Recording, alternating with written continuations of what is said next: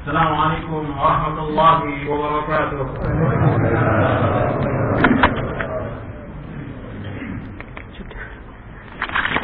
إن الحمد لله نحمده ونستعينه ونستغفره ونعوذ بالله من شرور أنفسنا ومن سيئات أعمالنا. من يهده الله فلا مضل له ومن يضلل فلا هادي له. أشهد أن لا إله إلا الله وحده لا شريك له. وأشهد أن محمدا عبده ورسوله. يا أيها الذين آمنوا اتقوا الله حق تقاته ولا تموتن إلا وأنتم مسلمون. يا أيها الناس اتقوا ربكم الذي خلقكم من نفس واحدة وخلق منها زوجها وبث منهما رجالا كثيرا ونساء. واتقوا الله الذي تساءلون به والأرحام إن الله كان عليكم رقيبا. يا أيها الذين آمنوا اتقوا الله وقولوا قولا سديدا يصلح لكم أعمالكم ويغفر لكم ذنوبكم ومن يطع الله ورسوله فقد فاز فوزا عظيما. أما بعد فإن أصدق الحديث كتاب الله وخير الهدي هدي محمد صلى الله عليه وعلى آله وسلم وشر الأمور محدثاتها وكل محدثة بدعة وكل بدعة ضلالة وكل ضلالة في النار أيها الأخوة أعزكم الله Alhamdulillah kita bersyukur kepada Allah Subhanahu wa taala atas segala nikmat yang Allah karuniakan kepada kita. Nikmat iman, nikmat Islam, nikmat sehat, nikmat afiah. Kita bersyukur kepada Allah Subhanahu wa taala semua nikmat yang Allah karuniakan. Dan kita memohon kepada Allah agar kita ditetapkan di atas sunnah Nabi Sallallahu Alaihi Wasallam. Dan kita bersyukur kepada Allah Subhanahu Wa Taala kita diberikan waktu yang luang oleh Allah untuk menuntut ilmu. Karena waktu yang luang ini banyak digunakan oleh kaum muslimin untuk berbuat dosa dan maksiat. Waktu yang luang digunakan untuk perbuatan yang sia-sia. Dan Nabi wasallam bersabda, "Ni'matani maghbunun fihi ma katsirun minan nas as-sihhat wal faragh." Rawahu Bukhari. Ada dua nikmat yang banyak manusia tertipu dengan dua nikmat itu. Yaitu nikmat sehat dan waktu luang. Mari kita bersyukur waktu yang Allah berikan kepada kita kita gunakan untuk talabul ilmi. Dan menuntut ilmu ini merupakan jalan menuju surga. Dan kita bersyukur kepada Allah SWT diberikan taufik oleh Allah untuk tetap talabul ilmi. Saya dan antum terus berusaha untuk mencari ilmu, menimba ilmu, membaca kitab-kitab para ulama. Masih ribuan kitab yang belum sempat kita baca. Kita menghadiri majlis talim yang dengan itu kita diberikan taufik oleh Allah untuk dapat mengamalkannya. Makanya kita bersyukur kita diberikan oleh Allah SWT taufik untuk para berilmi. Orang yang menuntut ilmu adalah orang yang paling bahagia di muka bumi ini.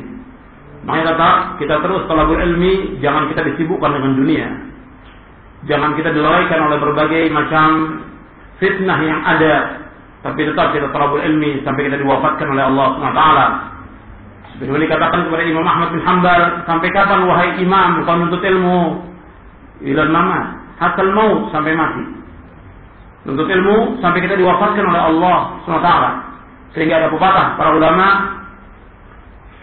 minal mihbara ilal maqbara dari belajar nulis dengan tinta itu sampai masuk ke liang kubur. Terus menerus mereka telah berilmi dan kita juga demikian. Ikhwan Azakumullah. Pada malam ini saya bersyukur bertemu dengan antum di Surabaya ini. Materi yang diminta kepada saya judulnya terserah. Jadi saya tidak tahu apa yang harus dibahas. Jadi saya tanya panitianya apa yang materi yang diminta terserah. Gitu. Jadi karena terserah saya akan bahas dari buku saya prinsip dasar Islam. Buku ini insya Allah saya akan bahas prinsip dasar Islam. Dan saya akan simpulkan aja poin-poin yang ada dan insya Allah manfaat buat kita semua. Dan saya tahu di antara antum ada yang sudah rutin ngaji dan di antaranya juga ada yang baru mendengarkan kajian Dan mudah-mudahan dari kajian ini bermanfaat dan antum juga rekam, mudah-mudahan juga bagi yang lain yang bisa mendengarkannya bermanfaat untuk kita semuanya. Ikhwan Fiddin, na'azakumullah. Saya akan jelaskan hal-hal yang sangat mendasar yang mudah-mudahan untuk menambah iman kita, menambah ingatan kita dan juga bisa kita sampaikan kepada keluarga dan kepada kaum muslimin. Saya akan jelaskan hal-hal yang mendasar yang saya sebutkan dalam kitab saya prinsip dasar Islam menurut Al-Quran dan As-Sunnah yang sahih. Yang pertama, Ikhwanuddin, yang pertama, kita sebagai seorang Muslim, kita harus tahu tentang apa Islam itu. Apa definisi Islam. Dan kita sampaikan kepada kaum muslimin, apa sih Islam itu? Apa dasar Islam? Banyak orang yang belum tahu Islam itu apa. Yang mereka tahu Islamnya selamat. Islam artinya damai. Islam artinya jalan kebahagiaan. Islam rukunnya lima, itu saja. Definisi Islam yang disebutkan oleh para ulama yang pertama ini saya akan bahas tentang definisi Islam. Definisi Islam disebutkan oleh Syekh Muhammad bin Abdul Wahab rahimahullah dalam kitabnya Al-Usul As-Salasa. Kata beliau, Wal inqiyad lahu bi ta'ah wal bara'atu min asy-syirk wa ahlihi. Islam Artinya menyerah diri kepada Allah dengan tauhid. Wal anqiyadu lahu bi ta'ah, tunduk patuh kepada Allah dengan ketaatan wal bara'atu min syirki wa ahli. Berlepas diri dari kesyirikan dan orang-orang yang berbuat syirik. Jadi Islam artinya menyerah diri kepada Allah dengan tauhid. Jadi Islam itu asasnya tauhid. Tidak ada Islam tanpa tauhid. Jadi Islam asasnya tauhid. Dan Allah menciptakan jin dan manusia untuk mentauhidkan Allah. Wa ma khalaqtul jinna wal insa illa liya'budun. Tidak aku ciptakan jin dan manusia untuk beribadah kepadaku. Yang dimaksud dengan ya'budun liwahiduni. Yang dimaksud dengan liya'budun liwahiduni agar mereka mentauhidkan aku, mentauhidkan Allah SWT. Dan perintah Allah dalam Al-Quran wa'budullah, wa'budullah, wa'budullah semua maknanya tauhid. Kata Ibn Abbas, setiap kalimat wa'budullah maknanya wahidullah. Artinya tauhidkan Allah. Makanya kalimat ibadah, perintah-perintah ibadah yang Allah firmankan dalam Al-Quran, a'zamu ma amarallahu bihi at-tauhid. Yang paling besar yang Allah perintahkan kepada hambanya, yaitu mentauhidkan Allah SWT. Jadi Islam, definisi Islam itu dasarnya adalah tauhid. Tidak ada Islam tanpa tauhid. Seluruh Nabi dan Rasul semuanya mendakwakan dakwah tauhid. Nanti saya akan bahas lagi pada poin-poin selanjutnya insya Allah. Jadi ini pertama tentang definisi Islam la tauhid. Karena itu, ikhwan fillah, a'azakumullah, Nabi sallallahu alaihi wasallam diperintahkan untuk mendakwakan kepada Yahudi, Nasrani dan yang lainnya agar mereka masuk dalam Islam. Supaya mereka masuk ke dalam Islam. Sebab sesudah diutusnya Nabi Muhammad sallallahu alaihi wasallam tidak ada agama lagi kecuali yang dibawa oleh Rasulullah sallallahu alaihi wasallam. Karena itu Allah memerintahkan kepada Nabi Muhammad untuk mengajak mereka mentauhidkan Allah.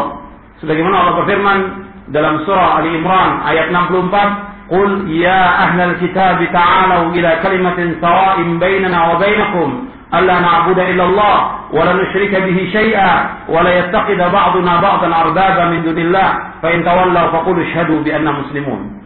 Katakanlah wahai ahlul kitab, kemarilah kepada satu kalimat yang sama antara kami dan kalian yaitu kita tidak boleh beribadah melainkan hanya kepada Allah saja. Dan tidak boleh kita menyekutukan Allah dengan sesuatu. Dan tidak boleh sebagian dari kita menjadikan sebagian yang lain sebagai Tuhan-Tuhan selain Allah. Apabila kami berpaling, saksikan bahwa kami orang Islam. Ya, Nabi SAW mengajak ahli kita, Yahudi dan Nasrani untuk masuk dalam Islam. Dan intinya Islam adalah tauhid. Itu Nabi mengajak Allah na'budu illallah. Tidak boleh kita beribadah melainkan hanya kepada Allah. Wala nusyrika bihi syai'a dan tidak boleh kita menyekutukan Allah dengan satu. Wala yattakhidha ba'duna ba'dan arbaba min dunillah dan tidak boleh sebagian dari kita menjadikan sebagian yang lain sebagai Tuhan Tuhan selain Allah. Apabila kalian berpaling, saksikan bahwa kami orang Islam. Di dakwah Nabi dakwah tauhid. Makanya Islam adalah asasnya tauhid. Yang disebutkan definisi Islam itu yang menyerah diri kepada Allah dengan tauhid. Wa yanqiyadu lahu dan tunduk patuh kepada Allah dengan ketaatan. Seorang muslim, seorang muslimah dia ingin masuk surga. Kalau dia ingin masuk surga, maka dia wajib taat. Mutlak kepada Allah dan Rasulnya. Dan ayat-ayat yang menjelaskan tentang taat kepada Allah dan Rasulnya banyak sekali, puluhan ayat. Dalam surah An-Nisa, dalam surah Al-Imran, dalam surah An-Nisa, dan surah-surah yang lain. Dan ayat yang sudah antum hafal, ya ayyuhalladzina amanu atiullaha wa atiur rasul wa ulil amri minkum. Wahai orang yang beriman taatlah kepada Allah dan taatlah kepada Rasul dan ulil amri dan kamu. Sampai akhir ayat dalam surah An-Nisa ayat 59. Dalam surah An-Nisa juga ayat 80 demikian, "Man yuti ar-rasul faqad ata Allah wa tawalla fama arsalnaka 'alaihim hafizah." Man yuti ar-rasul faqad ata Allah. Barang siapa yang taat kepada Rasul, maka dia taat kepada Allah. Faman tawalla wa ma arsalnaka 'alaihim hafizah. Dan barang siapa yang berpaling, kami tidak utus engkau Muhammad sebagai penjaga mereka. Dia taat ini mutlak. Dan taat ini yang akan mengantarkan seseorang ke dalam surga. Setiap muslim dan muslimah, kalau dia mengatakan dirinya Islam, dia wajib taat. Melaksanakan perintah-perintah Allah, menjauhkan larangannya. Taat. Mutlak. Dan itu akan masuk surga. Taat kepada Rasul, bertaat kepada Allah.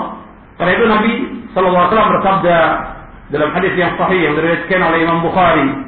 Nabi bersabda, "Kullu ummati yadkhuluna jannah illa man aba." Qila wa man ya'ba ya Rasulullah? Qala man ata'ani dakhala jannah wa man ata'ani faqad aba. Nabi bersabda, setiap umatku akan masuk surga kecuali yang enggan. Para sahabat bertanya, siapa yang enggan ya Rasulullah? Barang siapa yang taat kepadaku dia akan masuk surga.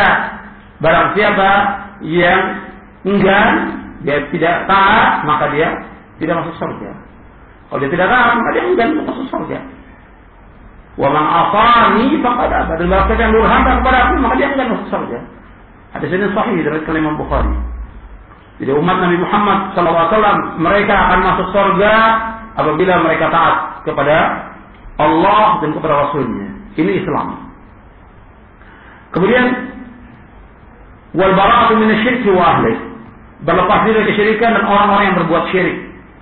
Berlepas dari kesyirikan dan orang-orang yang berbuat syirik. Kita disuruh untuk berlepas dari mereka.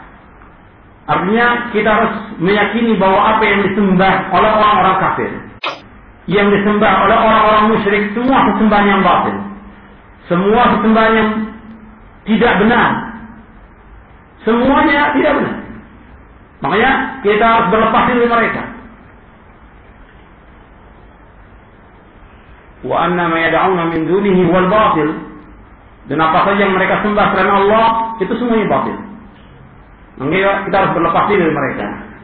Artinya tidak boleh kita mencintai mereka, tidak boleh mendukung mereka, tidak boleh membantu mereka dalam berbuat syirik kepada Allah Taala. Karena kesyirikan merupakan dosa besar yang paling besar di muka bumi ini. Kezaliman yang paling berzalim dan kemungkaran yang paling mungkar. Makanya ingat, dalam Islam, kalau dia mengaku sebagai Islam, dia harus bersihkan dirinya dari kesyirikan. Kita semua wajib membersihkan diri kita dari kesyirikan. Jangankan kita, Nabi Muhammad Sallallahu Alaihi Wasallam diperintahkan oleh Allah untuk membersihkan dirinya. Nabi Muhammad Sallallahu Alaihi Wasallam diperintahkan oleh Allah untuk membersihkan dirinya. Jadi Allah memerintahkan kepada Nabi wasiyadaka fatahhir wasiyadaka fatahhir bajumu kamu bersihkan arti Zahirnya ayat wa thiyabaka dijelaskan oleh mufassirin wa qalbaka wa nafsaka fatahhir. Hatimu, jiwamu bersihkan. Bersihkan dari apa? Dari kesyirikan. Maka disuruh di situ di dalam ayat surah Al-Mudathir wa rujza fahjur wa rujzu al-asnam. Berhala-berhala kamu. Nabi saja diperintahkan demikian. Yang sudah jelas Nabi sallallahu alaihi wasallam dia beribadah hanya kepada Allah tidak menyebutkan Allah, tetap Allah mengingatkan Nabi Muhammad SAW agar menjauhkan segala macam perbuatan syirik. Apalagi kita. Itu perhatikan, kita wajib menjauhkan diri kita dari perbuatan syirik. Baik syirkun akbar maupun syirkun akbar. Itu Islam. Jadi Islam itu menjauhkan semua perbuatan syirik akbar maupun akbar. Sebelumnya, sebelum Nabi Muhammad Abu Anbiya, Nabi Ibrahim alaihissalatu wassalam. Nabi Ibrahim yang sudah jelas Nabi Ibrahim mentauhidkan Allah, Hanif. Hanif. Sampai Nabi Ibrahim berdoa, wa junubni wa baniya an na'budal asnam. Ya Allah, jauhkanlah aku dan anak cucuku dari menyembah berhala. Nabi Ibrahim minta kepada Allah agar jauhkan dirinya dan anak cucunya dari menyembah berhala. Bersesembahan kepada Allah semua adalah batil. Dan Allah tidak akan ridho selama-lamanya apabila Allah disekutukan dengan makhluknya. Makanya Islam yang benar itu dasarnya tauhid yang nanti insya Allah saya akan jelaskan lagi. Ini yang pertama tentang definisi Islam. Kemudian yang kedua, yang kedua bahwa Islam satu-satunya agama yang hak, satu-satunya agama yang benar, satu-satunya agama yang dari Allah. Ini keyakinan yang harus kita yakini seyakin-yakinnya. Dan kita ajarkan istri kita, anak kita, keluarga kita harus yakin Islam agama yang benar. Selain Islam tidak akan diterima oleh Allah. Tidak ada semua agama sama, tidak ada. Tidak ada Islam. Agama yang benar hanya Islam. Selain Islam tidak benar. Selain Islam tidak diridhai Allah. Selain Islam tidak diterima Allah. Dasarnya apa? Allah berfirman, "Inna dina 'indallahil Islam." Sesungguhnya agama yang diterima Allah agama Islam. Allah berfirman juga dalam surah Ali Imran ayat 85, "Wa may yabtaghi ghairal islami dinan falan yuqbal minhu wa huwa fil akhirati minal khasirin." Barang siapa mencari agama selain Islam tidak akan diterima oleh Allah dan dia di akhirat termasuk orang-orang yang merugi. Selain Islam tidak akan diterima oleh Allah. Meskipun dia berbuat baik, meskipun dia berbuat kebajikan sebanyak-banyaknya, tetap tidak akan diterima kalau dia tidak masuk Islam. Sebanyak apa pun dia berbuat kebaikan tidak akan diterima oleh Allah. Seluruh kebaikan yang orang-orang kafir yang mereka tidak mengucapkan dua kalimat syahadat tidak masuk dalam Islam. Allah katakan wa qadimna ila ma 'amilu min 'amalin faj'alnahu haba'an mansura. Kami hadapkan seluruh amal mereka kami jadikan seperti debu-debu yang berterbangan. Enggak ada nilainya insya Allah. Enggak ada Islam liberal, Islam tidak ada. Satu-satunya agama yang Islam. Nggak ada. Islam jaringan Islam besar nggak ada. Itu orang-orang yang sesat, orang-orang yang kufur, yang mereka menolak ajaran Islam yang hak dan yang hanif. Satu-satunya agama yang terakhir Islam. Selain Islam, Yahudi, Nasrani, Hindu, Buddha nggak diterima oleh Allah SWT. Nggak diterima. Dan Nabi SAW bersabda, "Walladhi nafsu Muhammadin biyadihi, yasma'u bi ahadun min hadhihi al-ummah yahudiyyun aw nasraniyyun, thumma yamutu wa lam yu'min billadhi ursiltu bihi, illa kana min ashabin nar. Rawahu Muslim. Nabi bersabda demi yang diri Muhammad di tangan Allah tidaklah mendengar aku diutus siapa saja apakah dia Yahudi atau dia Nasrani. Kemudian dia tidak beriman dengan apa yang aku bawa maka dia pasti menjadi penghuni neraka. Nabi Shallallahu Alaihi Wasallam as-sadiqul masduq bersabda demi yang diri Muhammad di tangan Allah tidaklah mendengar aku diutus siapa saja apakah dia Yahudi atau dia Nasrani, kemudian dia tidak beriman dengan apa yang aku bawa, maka dia pasti menjadi penghuni neraka. Yahudi Nasrani yang tidak masuk Islam, masuk neraka. Jadi sesudah diutus Nabi Muhammad SAW, maka semua orang Yahudi, Nasrani dan lainnya wajib untuk masuk ke dalam Islam ini. Kalau mereka tidak masuk, maka pasti mereka menjadi penghuni neraka. Nabi juga mengajak pamannya Abu Talib untuk masuk dalam Islam. Tidak masuk dalam Islam bagaimana? Neraka kata Rasulullah. Abu Talib pamannya diajak untuk masuk Islam sampai akhir ayatnya menjelang akhir ayat Nabi dakwakan ya ammi qul la ilaha illallah. Kalimatan uhajjubika indallah yaumil qiyamah. Wahai pamanku ucapkan kalimat Allah. Yang kalimatnya aku akan bela engkau pada kiamat. Tidak diucapkan. Maka kata Nabi dia di neraka tempatnya. Di neraka ya kakinya dibakar otaknya mendidih selama lamanya khalidan mukhaladan fiha abadah kekal dari kekal dalam neraka selama lamanya. Yang mestinya dia berada di neraka, mestinya berada di neraka. Kafir. Sampai Nabi mengatakan laula ana lakana fid darkil asfalinar. Kalau bukan karena aku, dia akan dikerak neraka kata Rasulullah. Maka dia berjasa membantu Islam, maka Nabi minta kepada Allah diringankan. Tetap jangan ringan, kakinya dibakar, otaknya menjadi selama lamanya. La yamutu fiha wa la yahya. Di neraka tidak mati dan tidak hidup. Tidak ada kematian lagi. Sesudah kematian dunia nggak ada kematian lagi. La yang itu fihi la yahya. Makanya mereka harus masuk dalam Islam. Yahudi, Nasrani yang lainnya harus masuk dalam Islam. Kalau tidak ada kekal mereka selama-lamanya. Jadi ini satu-satunya agama yang hak, agama yang benar, agama Islam dan Islam yang dibawa oleh Rasulullah Shallallahu Alaihi wa ala alihi Wasallam. Kemudian selanjutnya, yang ketiga, Poin yang ketiga bahwa agama Islam ini sudah sempurna. Agama Islam sudah sempurna. Tidak boleh ditambah, tidak boleh dikurangi. Sempurna agama Islam ini. Bagaimana Allah berfirman dalam surah Al-Maidah ayat 3, "Al-yawma akmaltu lakum dinakum wa atmamtu 'alaikum ni'mati wa raditu lakum al-Islam dinan." Pada hari ini aku telah sempurnakan bagimu agamamu. Aku telah cukupkan nikmatku atasmu dan aku ridha Islam menjadi agama bagimu. Sempurna agama Islam ini. Gak boleh orang menambah-nambah lagi. Itu sempurna agama Islam. Nabi sudah jelaskan semuanya tentang Islam ini. Jelas. Tidak ada satupun yang terluput. Tidak ada sama sekali. Sampai dikatakan oleh Abu Zar. Kata Abu Zar radhiyallahu an. Syai'un yuqarribukum ila al-jannah wa yuba'idukum min an-nar illa wa qad buyyina lakum. Tidak ada sesuatu yang mendekatkan kalian ke surga dan menjauhkan kalian dari neraka. Mereka sudah jelaskan oleh Rasulullah. Jelas semuanya sudah dijelaskan. Tidak ada satupun yang tertinggal. Ini dalam riwayat Tabrani dan juga diriwayatkan oleh Ibn Hibban. Jadi semua Islam ini sudah dijelaskan oleh Rasulullah Sallallahu Alaihi wa ala alihi Wasallam. Tidak ada satupun yang terluput. Karena itu dijelaskan oleh Salman ketika Salman ditanya oleh orang-orang musyrikin, apakah Nabi kamu mengajarkan kamu segala satu? Hal 'allamakum nabiyyukum kulla syai'in hatta al-qira'ah? Qala ajal. Apakah Nabi kamu mengajarkan segala sesuatu sampai tentang tata cara buang air? Dijawab oleh Salman, ajal, iya. Hadis ini sahih dari Muslim. Artinya kalau Nabi SAW mengajarkan tentang tata cara buang air, nggak mungkin Nabi tidak mengajarkan tentang akidah, tentang tauhid, bagaimana beribadah kepada Allah, bagaimana menyembah Allah, bagaimana mengikuti jalan yang lurus, tentang manhaj, nggak mungkin Nabi nggak. Semua Nabi ajarkan lengkap. Yang membawa manusia ke surga, Nabi sudah jelaskan. Yang membawa manusia ke neraka, Nabi sudah jelaskan. Semua Nabi jelaskan. Tidak ada satupun yang terluput. Dijelaskan oleh Al-Imam Ibn Qayyim Al-Jauziyah dalam kitabnya Alamul Muwaqqi'in bahwa Nabi SAW mengajarkan kepada umatnya semuanya. Nabi menjelaskan tentang penciptaan Adam.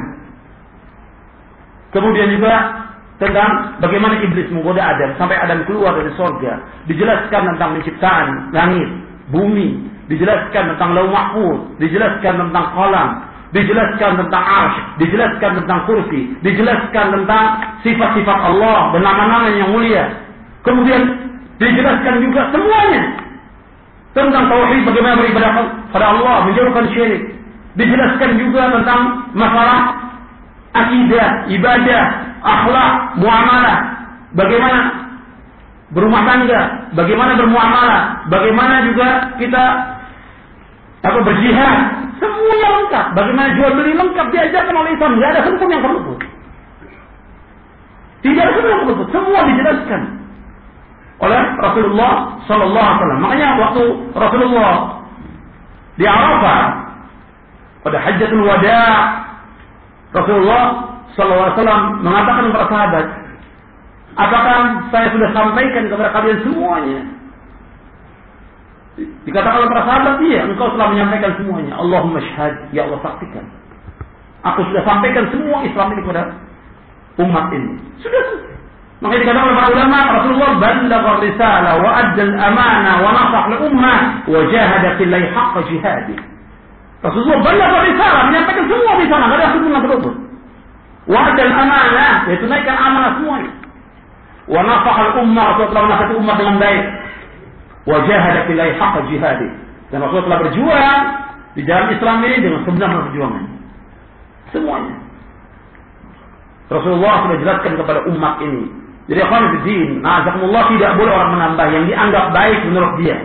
Menurut rakyatnya baik, bagus, tidak boleh. Tidak boleh seorang menambah dalam Islam, tidak boleh. Makanya timbulnya bid'ah-bid'ah yang ada ini karena mereka menganggap baik dan faktor yang paling besar adalah hawa. Timbulnya bid'ah karena apa? Hawa.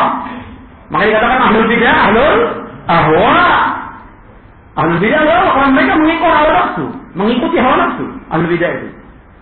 Kalau mereka mau tunduk hawa nafsunya kepada agama ini, sudah. Yang datang dari Rasul ikut tidak kepada beliau. Jangan berbuat bid'ah. Tidak boleh menganggap sesuatu yang bid'ah dalam agama, tidak boleh. Makanya orang yang mengadakan sesuatu yang bid'ah dalam agama ini, dia telah menuduh Nabi Muhammad khianat. Orang yang mengadakan bid'ah dalam agama ini telah menuduh Nabi Muhammad khianat. Karena Nabi sudah sampaikan semuanya. Dia menganggap, oh ada yang baru yang belum diadakan oleh Nabi. Saya mengadakan. Bentuknya ibadah, apakah sholat, apakah zikir, apakah perayaan yang mereka adakan. Dianggap Nabi ini belum menyampaikan. Makanya kata Imam Malik, rahimahullah, "Man ibtada'a Islami bid'atan yaraha hasanatan faqad za'ama anna Muhammadan sallallahu alaihi wasallam khana risalah." Jadi kata Imam Malik, barang siapa mengadakan bid'ah dalam agama ini yang dianggap baik, maka ia telah menuduh Nabi Muhammad khianat. Khianat dia menuduh Muhammad. Kenapa? Karena Allah berfirman, "Al-yauma akmaltu lakum dinakum wa atmamtu alaikum ni'mati wa raditu lakum al-islam. Pada hari ini aku sempurnakan agamaku dan aku telah cukupkan nikmatku atasmu dan aku ridho Islam menjadi agama bagimu. Kata Imam Malik, "Famalam yakun yawma idzin dina fala yakunu al-yawma dina." Apa yang tidak menjadi agama pada zaman Rasulullah, maka sekarang pun tidak menjadi agama. Apa yang tidak diadakan oleh Nabi, Nabi tidak berbuat, maka yang sekarang itu tidak kita lakukan dalam bentuk ibadah, dalam bentuk takaruf kepada Allah tidak boleh. Ini penjelasan Imam Malik disebutkan oleh Imam Ash-Shatibi dalam kitabnya Al-I'tisam.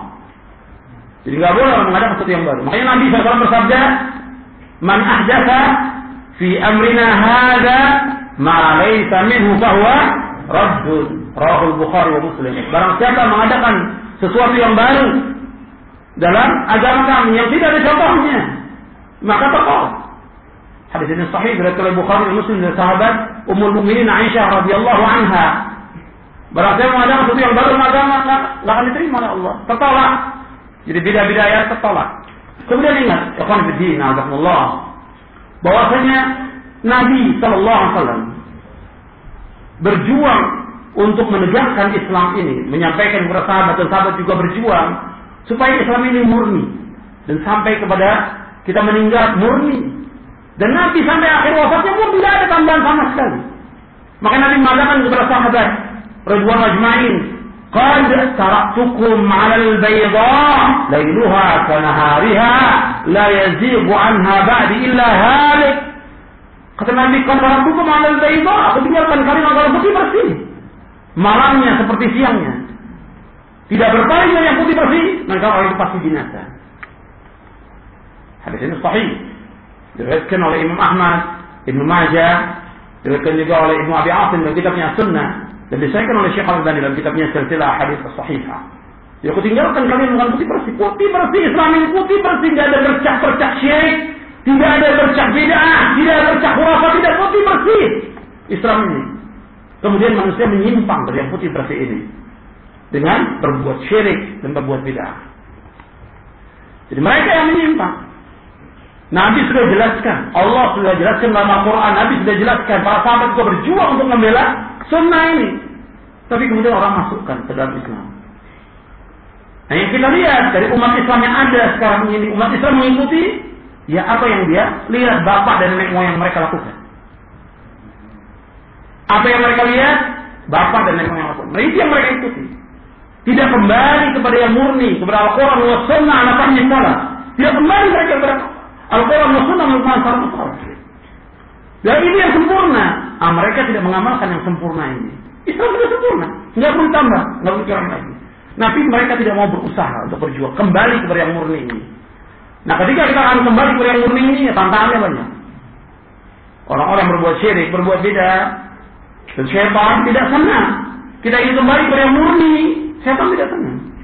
Setan sudah bersumpah kepada Allah ini apa? menyesatkan semua manusia. Fabi'izzatika la'uhwiyannahum ajma'in illa ibadaka minhumul mukhlasin. Bersumpah kita kepada Allah.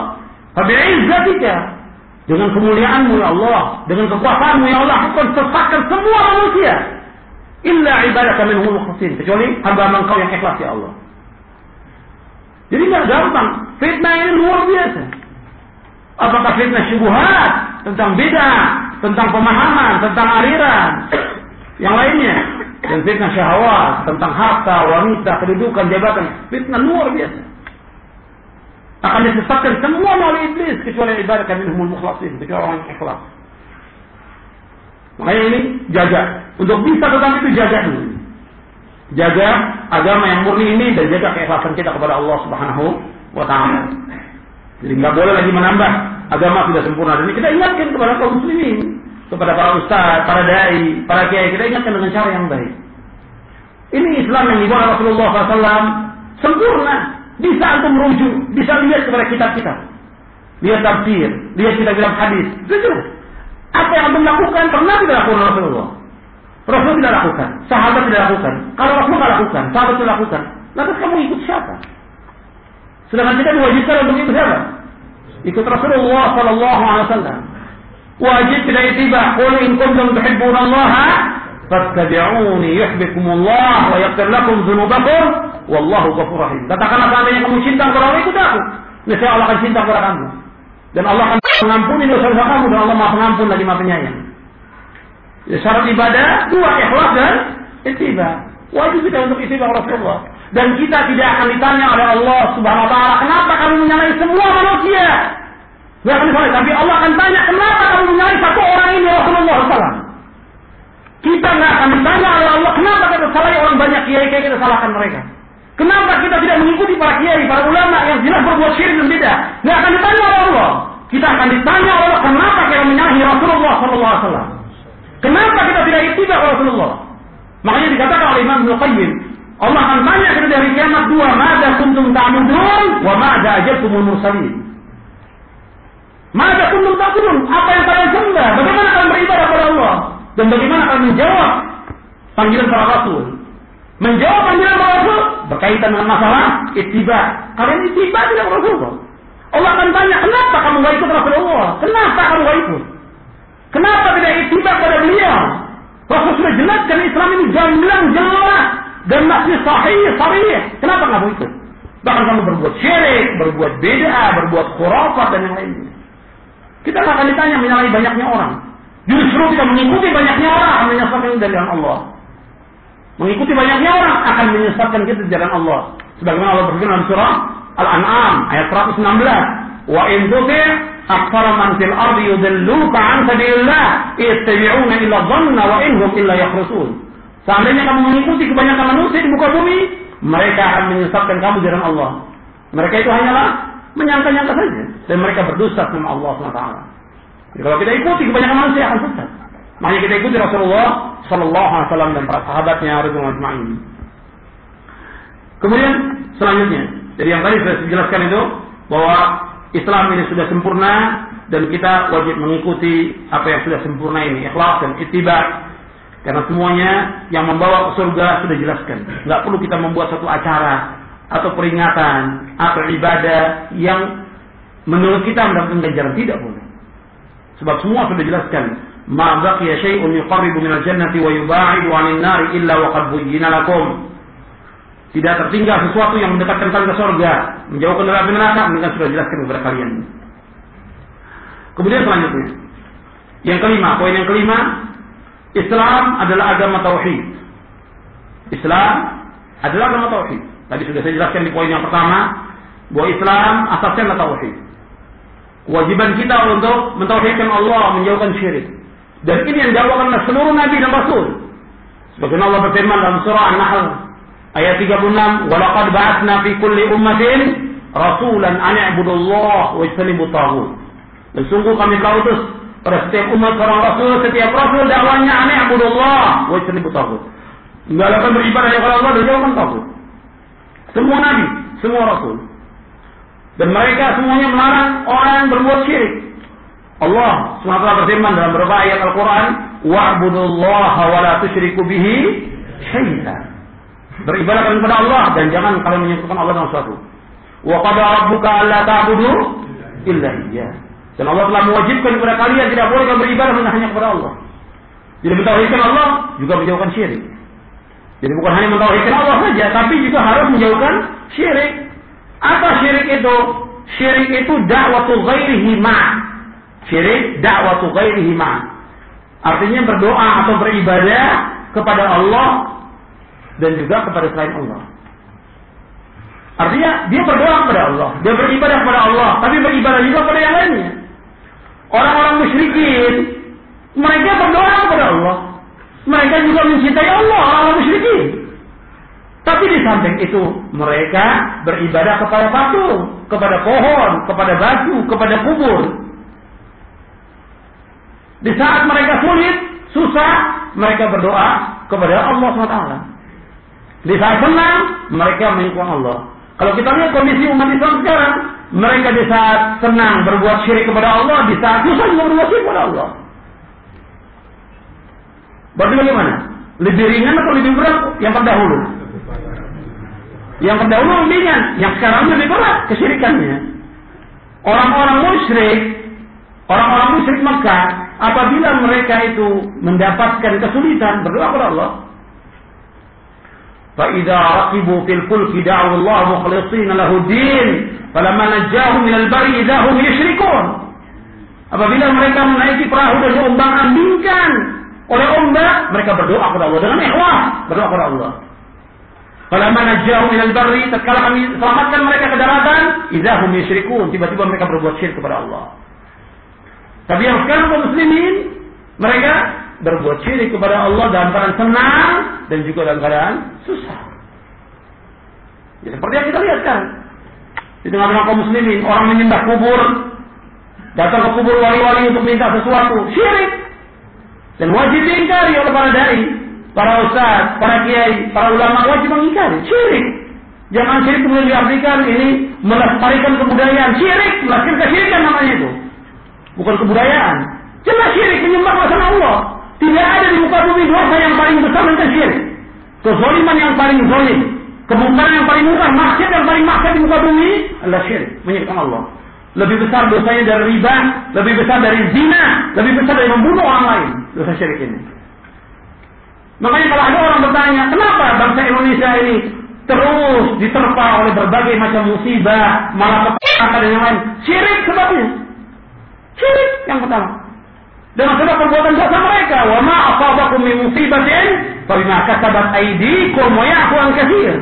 Dan apa saja musibah yang menimpa kalian dengan sebab usaha kalian dan Allah banyak memberikan maaf kepada kalian. Dosa yang paling besar syirik. Karena Allah mengatakan demikian dosa yang paling besar inna syirka la zulmun azim. Sesungguhnya syirik itu zaliman yang amat besar. Jadi kadang-kadang orang mengingkari jelas ayat-ayatnya bahwa syirik adalah dosa yang paling besar. Masih diingkari. Kiai kiai masih menyembah kubur, masih datang ke kubur wali. Berapa banyak orang datang ke kubur wali? Jutaan. Di Indonesia jutaan. Tiap tiap bulan atau tiap tahun bertambah. Kuburan yang disembah bukannya berkurang tambah. Maka petaka pun tambah. Kalau tambah kesyirikan. Dan orang diam dari kesyirikan dianggap bukan yang biasa. Dianggap dia sudah biasa nggak boleh. Dan Nabi Shallallahu Alaihi Wasallam itu tidak reda kalau masih ada kuburan yang sembah di muka bumi ini. Maka setelah satu Mekah, setelah satu Mekah, Nabi bilang, kamu bersihkan ini.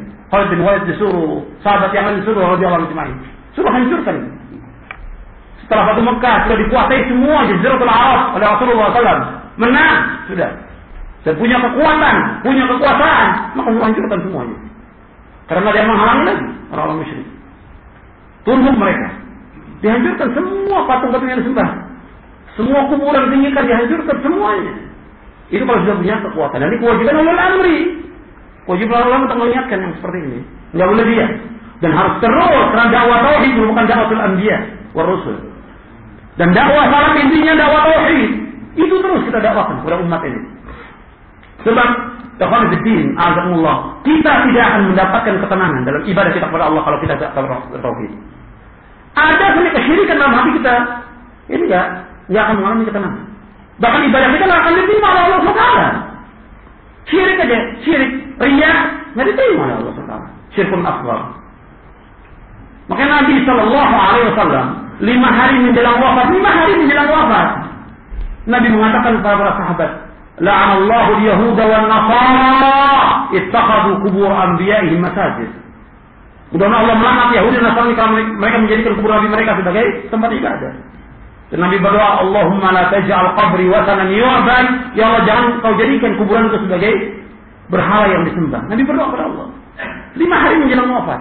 Karena masalah itu bisa. Dan kenyataan di tengah-tengah kaum muslimin masih banyak orang menyembah kubur. Ini syirik. Tapi banyak orang tidak paham syirik itu bahwa itu perbuatan syirik. Dianggap oleh mereka ini kan tawasul kepada orang soleh. Kita nggak mungkin sampai kepada Allah lah tawasul mereka. Hatta kepada Nabi pun nggak sampai. Hatta tawasul kepada Nabi nggak akan sampai. Apalagi tawasul orang orang-orang di bawah Nabi. Nggak akan sampai. Nabi sudah meninggal dunia datang ke kubur Nabi ya Rasulullah. Udah kamu sampai nggak boleh. Syirkun akbar. Meminta kepada Nabi syirkun akbar. Maka dalam kitab usul salah satu dikatakan oleh Syekh Muhammad bin Wahab, Inna Allah la yarda ay yushraka ma'ahu ahadun fi ibadati la malakun muqarrabun wa la nabiyyun mursal. Wa dalilu qawlu ta'ala wa anna al-masajid allati fala tad'u ma Allah ahada. Dikatakan Allah tidak akan redho, selama-lamanya Allah akan redho. Apabila Allah disebutkan oleh makhluknya. Apakah dengan mereka atau dengan Rasul yang diutus?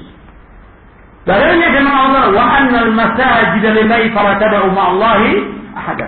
Masjid-masjid milik Allah, maka jangan kamu beribadah kepada Allah padanya. Jangan kamu beribadah dalamnya kepada Allah.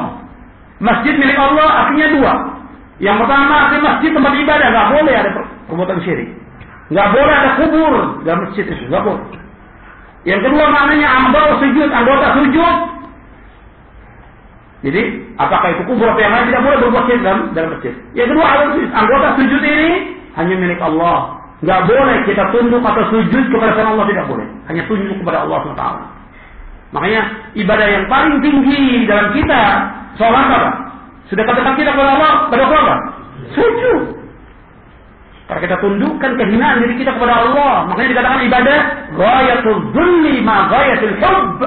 Ghayatul dzul puncaknya kerendahan kita di samping ketinggian kita cinta kepada Allah SWT. Jadi betul-betul kita merendahkan diri, menghinakan diri hanya kepada Allah, tidak kepada yang lain. Maka itu dengan puncaknya kecintaan hanya kepada Allah SWT. Makanya nggak boleh orang ruku, sujud, boleh. Nombor-nombor kepada orang tidak boleh. Ya masih banyak kaum muslimin yang seperti itu. Ya nunduk, bahkan sungkan lagi. Bukannya nunduk, sungkan. Nggak boleh dalam Islam. Nunduk aja begini nggak boleh. Begini, ya, melewat numpang-numpang. Tidak boleh. Nabi ketika sahabat bertanya Rasulullah, apakah kami kalau bertemu dengan sahabat yang lain, kami jabat tangan nunduk begini? Tidak. Ayat Hanifah bilang, lah, Rasulullah. Apakah itu dulu kan tidak? Jangan nunduk-nunduk. Tidak boleh. Tidak dibenarkan dalam Islam. Nah, ketika ada seorang sahabat yang datang dari Syam, dia sujud, dilarang Rasulullah. Kalau seandainya boleh aku menyuruh manusia sujud, aku akan suruh seorang wanita sujud kepada suaminya. Karena besarnya hak suami. Tapi tidak boleh. Nabi larang. Yang jelas Nabi Muhammad SAW Sayyidul Anbiya wal Mursalin. Sayyidul Khalq Ajmain. Rasulullah. Nggak boleh sujud Nabi. Apalagi kepada yang lain. Mungkin nggak boleh kita untuk tunduk dan sujud melainkan hanya kepada Allah saja. Tidak boleh yang lain. Ini tauhid. Jadi Islam mengajak umat kepada tauhid. Semua bentuk kesyirikan harus dihilangkan. Dari hati kita, dari diri kita, keluarga kita, syirik harus dihilangkan. Dan ingat ya, Khamifuddin, Allah, kesyirikan masih banyak. Bukan hanya kuburan-kuburan sembah di Indonesia ini. Ya, percayaan-percayaan yang batil. Dukun-dukun, paranormal, paranormal, kemudian orang pintar, dan yang lainnya. Jimat-jimat, kepercayaan-percayaan masih banyak di Indonesia ini. Makanya kita ingatkan mereka. Ingatkan mereka. Ini syirik. Nggak akan diterima oleh Allah SWT. Orang yang datang, datang ke dukun, ke paranormal, orang pintar, nggak akan diterima sholatnya selama 40 malam. Dan ini masih banyak. Dan nama-nama mereka sudah jelas dukun. Sudah jelas dukun. Sudah jelas tukang sihir. Cuma namanya dipoles nama macam-macam. Kiai, Habib, atau yang lainnya. Sudah jelas dukun. Ngajak orang untuk berbuat syirik kepada Allah. Mengajak orang untuk menyembah dirinya. Tapi itu kan dikatakan bahwa ini adalah kiai. Indonesia sudah punya ukuran jelas. Ya. Hatta kerbau di kiai Indonesia. Kerbau. Hatta kereta, kereta kuda disembah di Indonesia, di Jogja. Seperti di Indonesia, keris. Yang tidak bisa memberikan manfaat. Jadi Allah sudah ingatkan kepada Nabi Muhammad SAW jangan berdoa, jangan meminta, jangan ibadah kepada Allah. Tidak bisa memberikan manfaat semua benda-benda yang ada dan manusia yang ada tidak bisa memberikan manfaat dan tidak bisa bahaya. Allah mengatakan dalam surah Yunus ayat 106. Wala tad'u min dunillahi ma la yanfa'uka wa la yadurruk fa in fa'alta fa innaka idzan minadh dhalimin. Dan jangan kamu berdoa kepada selain Allah, jangan menyembah kepada Allah.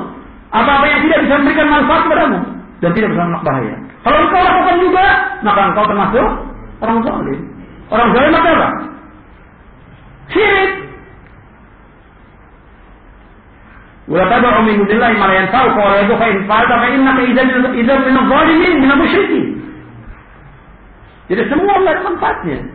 Nabi Muhammad SAW tidak bisa menolak bahaya. Tidak bisa mendatangkan manfaat kecuali dari Allah SWT. Nah sekarang orang datang ke kubur Nabi, ya bisa manfaat.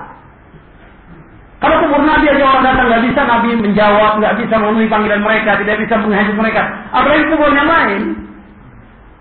Kuburan wali, atau kuburan habib, atau kuburan kiai, nggak bisa memberikan manfaat sama sekali. Maka ajak orang untuk berpikir. Mereka mati aja mereka nggak bisa melakukan apa-apa. Kok masih banyak orang mendatangi? Kemudian benda-benda mati masih disimpan. Benda-benda mati dianggap ini jimat, dianggap ini mendatangkan barokah dan segala macam. Ini kepercayaan syirik masih ada dan kita harus kikis habis. Dan ingatkan kaum muslimin, masih banyak yang seperti ini. Yang kita alhamdulillah khonifuddin azakumullah. Mungkin di antara yang ngaji sudah alhamdulillah hidayah dari Allah. Bisa. Tapi kita keluarga antum, famili antum, tetangga. Sampaikan mereka dengan cara yang baik agar mereka kembali ke jalan yang benar. Kalau mereka berbuat syirik sampai mereka mati dan berbuat syirik, menyembah dan beribadah kepada Allah, nggak diampuni dosanya Allah. Inna Allah la yaghfiru bihi wa yaghfiru ma duna dzalika liman yasha wa man yusyrik billahi faqad iftara itsman 'azima. Sesungguhnya Allah tidak akan mengampuni dosa berbuat syirik. Tidak diampuni. Dan Allah mengampuni dosa saya bagi siapa yang dia kehendaki. Dan barang siapa berbuat syirik, maka sungguh di atas berbuat dosa yang paling besar. Jadi syirik ini dosa yang tidak diampuni oleh Allah. Kalau dia sampai akhir hayatnya tidak tobat, kalau dia sampai akhir hayatnya dia tobat kepada Allah, tobat sama tobat nasuh diampunkan. Semua dosa, syirik dan selain syirik, kalau dia tobat sebelum dia meninggal dunia, sebelum ruhnya berada di kongkong, sebelum roh kongkong, dia tobat dengan tobat nasuh, diterima oleh Allah SWT. Bahwa Allah mengampuni semua dosa. Inna Allah yaghfiru dzunuba jami'a. Sesungguhnya mengampuni semua dosa. Nah, dianjurkan mereka untuk tobat dan kembali kepada pemahaman yang hak, pemahaman yang benar. Kemudian selanjutnya, Ikhwanifiddin, Azakumullah, tentang tauhid ini, kalau betul-betul kita kaji terus tentang tauhid, dan ini harus terus, nggak boleh berhenti kita mengkaji tauhid. Terus dari satu kitab selesai, ulangi lagi. Selesai kita, ulangi lagi terus, jangan berhenti. Sebab dengan kita mengkaji tauhid ini akan tambah iman kita, tambah ketakwaan kita, tambah ketakwaan kita kepada Allah SWT. Dan kita dengan tauhid ini tambah mantap, tambah pengampunan kita kepada Allah. Dan tambah rasa takut kita kepada Allah SWT. Karena ilmu yang kita tuntut ini harus menimbulkan rasa takut kepada Allah SWT. Jadi bukan hanya kita takut hanya kepada syirik saja, supaya kita ngajak syirik. Tapi lebih dari itu. Artinya, yang lain juga seperti itu juga. Kita berusaha untuk menjauhkan perbuatan dosa dan maksiat. Tambah pengampunan kita kepada Allah Subhanahu wa taala. Kemudian selanjutnya, yang keenam, dari yang kelima, bahwa Islam adalah tauhid dasarnya dan juga Islam melarang umatnya berbuat syirik. Sudah masuk Isya. Ya.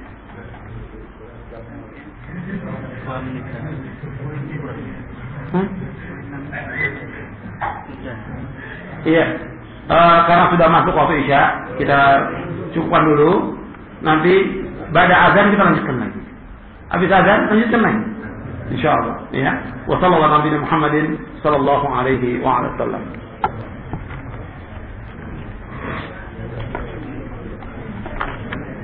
Nanti saya tunggu tanya ke Lakban. Saya minta jawab.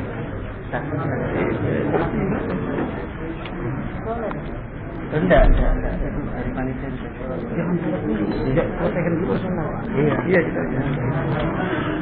Kalau sholat, lama lagi nanti. Mendingan selesaikan materi.